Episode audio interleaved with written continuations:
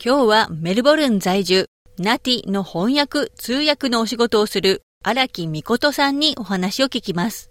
オーストラリアの日本人社会を25年以上サポートし、地域社会でいろいろな活動をしてきている荒木さん。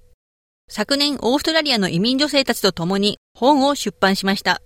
今回荒木さんの活動や環境に優しい生き方、出版された本についてなどのお話を聞きました。まず、オーストラリアの日本人社会を長年サポートしてきている荒木さんに、このサポートについて聞きました。えっと、ビクトリア州っていうところは多文化主義で、えー、290の言語を喋る人たちが住んでいて、日本人はそんなに多くないんですけれど、やはり英語ができない人たちは、あの、例えば裁判とか、あの、そういう病院で、あの、お医者さんに見てもらうときも、あの、専門用語がわからないとか、そういう人たちの、えっ、ー、と、言葉の架け橋って言いますか、そういう仕事をしてます。次に、荒木さんの従事しているコミュニティ通訳の内容について聞きました。コミュニティ通訳っていうのは、法律とか、例えば、えっ、ー、と、警察とか、あとは、えー、病院のとか、そういうあの、暮らしの全般についての通訳です。では、荒木さんはどうしてオーストラリアに来られたのでしょうか？もともと言葉が好きで、外国語を勉強するのが好きで、えー、中国に、えー、4年間留学して、えー、その後に、え中国の日本企業の駐在員事務所にで仕事をしていたんですけれど、そこにで仕事しているときに、あ天安門事件というのが起こって、今若い方はもう30年前以上のことなんで、天安門事件というのをご存知ないかと思うんですけれど、えっと、天安門広場でたくさんの学生が、えー、政府に対して、えー抗議活動をして、それ、虐殺されたということで、えー、それがきっかけで、中国の仕事がなくなって、日本に一度帰ったんですけれど、せっかく中国語を勉強したのに、日本は中国とあの外交や貿易をもうしたくないということで、中国語を使う仕事が日本でなくて、えそれだったら、英語と日本語と中国語ができるんだったら、オーストラリアに来ないかとお友達に誘われて、あの旅行に来ました。では、その旅行で来られたオーストラリアにどうして住むことになったんでしょうか？最初にタスマニアに行ったんですけれど、タスマニアの自然に見せられて、えー、オーストラリアに住みたいと思いました。それから通訳と翻訳のお仕事をされるまでは、どのような経緯がありましたか？通訳とか翻訳とかは、あの、えっと、オーストラリアに来る前からやっていましたけれど、最初はオーストラリアに来てからは、えっと、ボランティアで、えー、あの、グリーンズ、緑の独立党のえっ、と、ボブ・ブラウンさんの、えー、お手紙を日本の国会議員に出すために翻訳をボランティアでしたり、えー、私は熊本出身なんですけれど、熊本の新聞にあの日本語で記事を書いて送ったり、あのそういうことをやってました。しかし、オーストラリアで、えっ、と、働くためには、ナティの資格を取らないといけないので、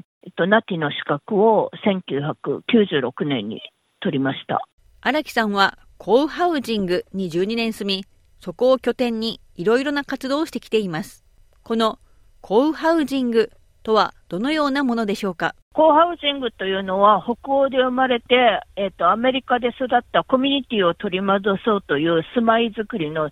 手法と住まい方で、えっ、ー、と、住みたい人たちが集まって一緒に住むという、あの、村を作るような感じですけれど、えっ、ー、と、かつての大家族と近代核家族の良い点を併せ持つということで、えっと、それぞれは自分の家はあるんですけれど、私の場合、ここは3階建てなんですよ。だから3階建てで、えっと、18世帯ありますけれど、私の場合はシングルマザーで息子と2人、えっと、息子はもう23歳でもう自立して、ここに住んでないんですが、もともとはここに住んでて、で、息子と私と2人だったんで、えっ、と、2部屋のユニットですけれど、それ以外に、えっ、と、大きなキッチンがあって、そこのキッチンはみんなの共有の場所ですね。で、そこでいろいろなイベントをしたり、あの、一緒にご飯を食べたり、あの、そういうことができます。っていうのは、えっと、一人一人の、えっと、住む、あの、空間は、あの、小さいですが、あの、みんなで分かち合うスペースが大きい。お庭も一緒です。例えば、えっ、と、洗濯機とかも全部共同で使いますので、一人一人が買わなくてもいいという感じです。お互いに助け合って、あの、分かち合いながら暮らす。助け合うことに加え、特技のシェアもするそうです。みんながいろんな特技があるんで、そういうことをシェアし合う。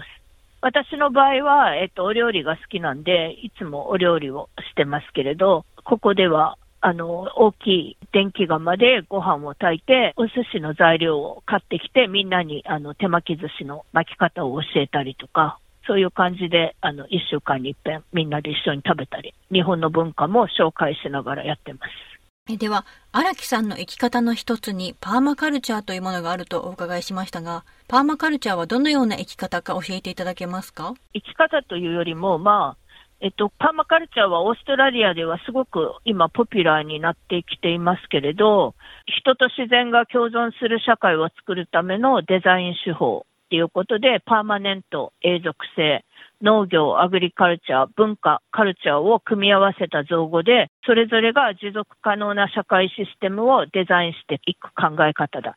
しかし、えっと、パーマカルチャーは、その、例えば、どの種の鶏がいいとか、どの果物が土地に適しているかとか、そういうガーデニングだけじゃなくて、ソーシャルパーマカルチャーっていうのは、その人と人の関係ですね。どうやって人と人がつながることができるか？えそういう面から言いましたら、このコーハウジングも、まあ、パーマカルチャーに含まれるかもしれませんけれど、お金だけが資本ではなくて、人と人のつながりも資本だ。そして、そういう暮らし方によって、えっ、ー、と、持続可能な生き方ができるようにしようというような、まあ、そういう、あの、考え方です。このパーマカルチャーの3つの原則についてもお話ししてもらっています。パーマカルチャーっていうのは3つの原則があって、1つが care for earth、地球を大事にする。もう1つは、えー、care for people っていうので、人をケアする。そして、えっ、ー、と、もう一つは、あの、シェア、余ったものを分かち合う。ということですね。っていうことは、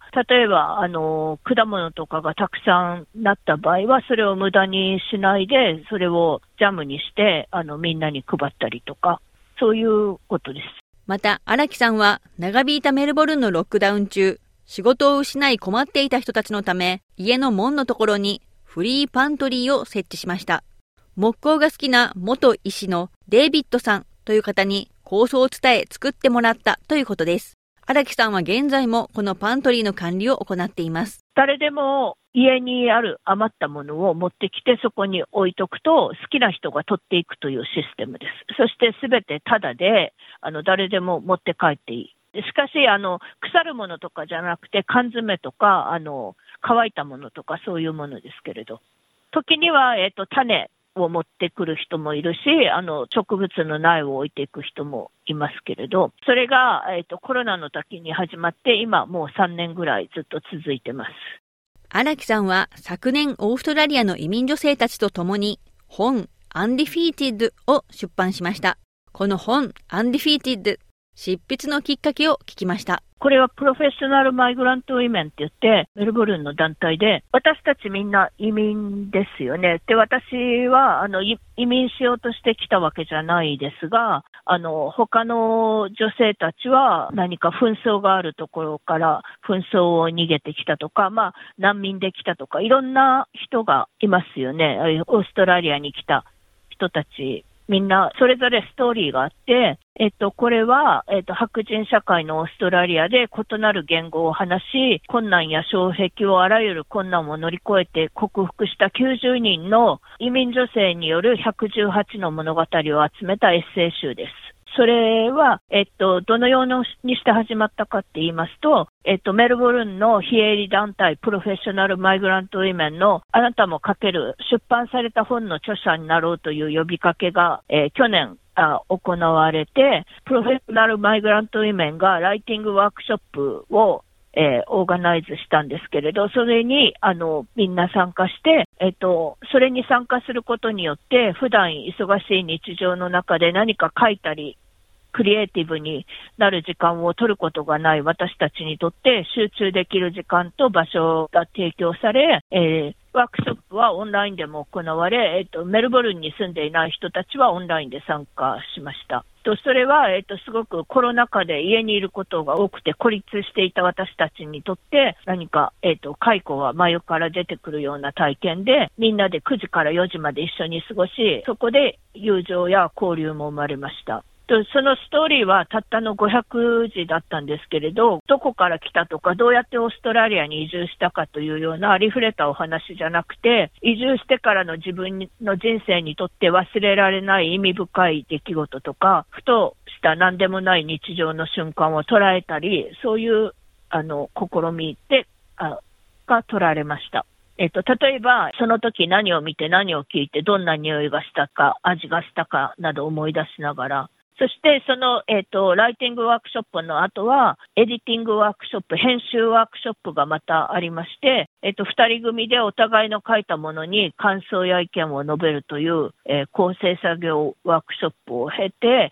昨年10月、メルボルンで本は出版されました。では、荒木さんのストーリーについて概要をお聞かせいただけますでしょうか？そのライティングワークショップの日に、みんな何を書いたらいいかなとそのプロンプトって言いますか、あの、何かオブジェクトを持ってきてくださいということだったんですよ。そして私は、えっ、ー、と、何を書こうかなと迷ってて、その日が多分、あの、広島の日だったと思うんですけれど、まあ、私、引き出しを開けたら、引き出しの中に、熊本の、えー、伝統工芸品の花手箱っていう小さい木の箱で、それに椿の花の絵が描いてあるんですけれど、その箱を見つけて、その箱の中に、えー、今23歳になる息子のへその緒を見つけました。そして、そのへその緒から、やはりその、えー、コロナであの分断されて、つながりにあの飢えているような時期だったので、そのへその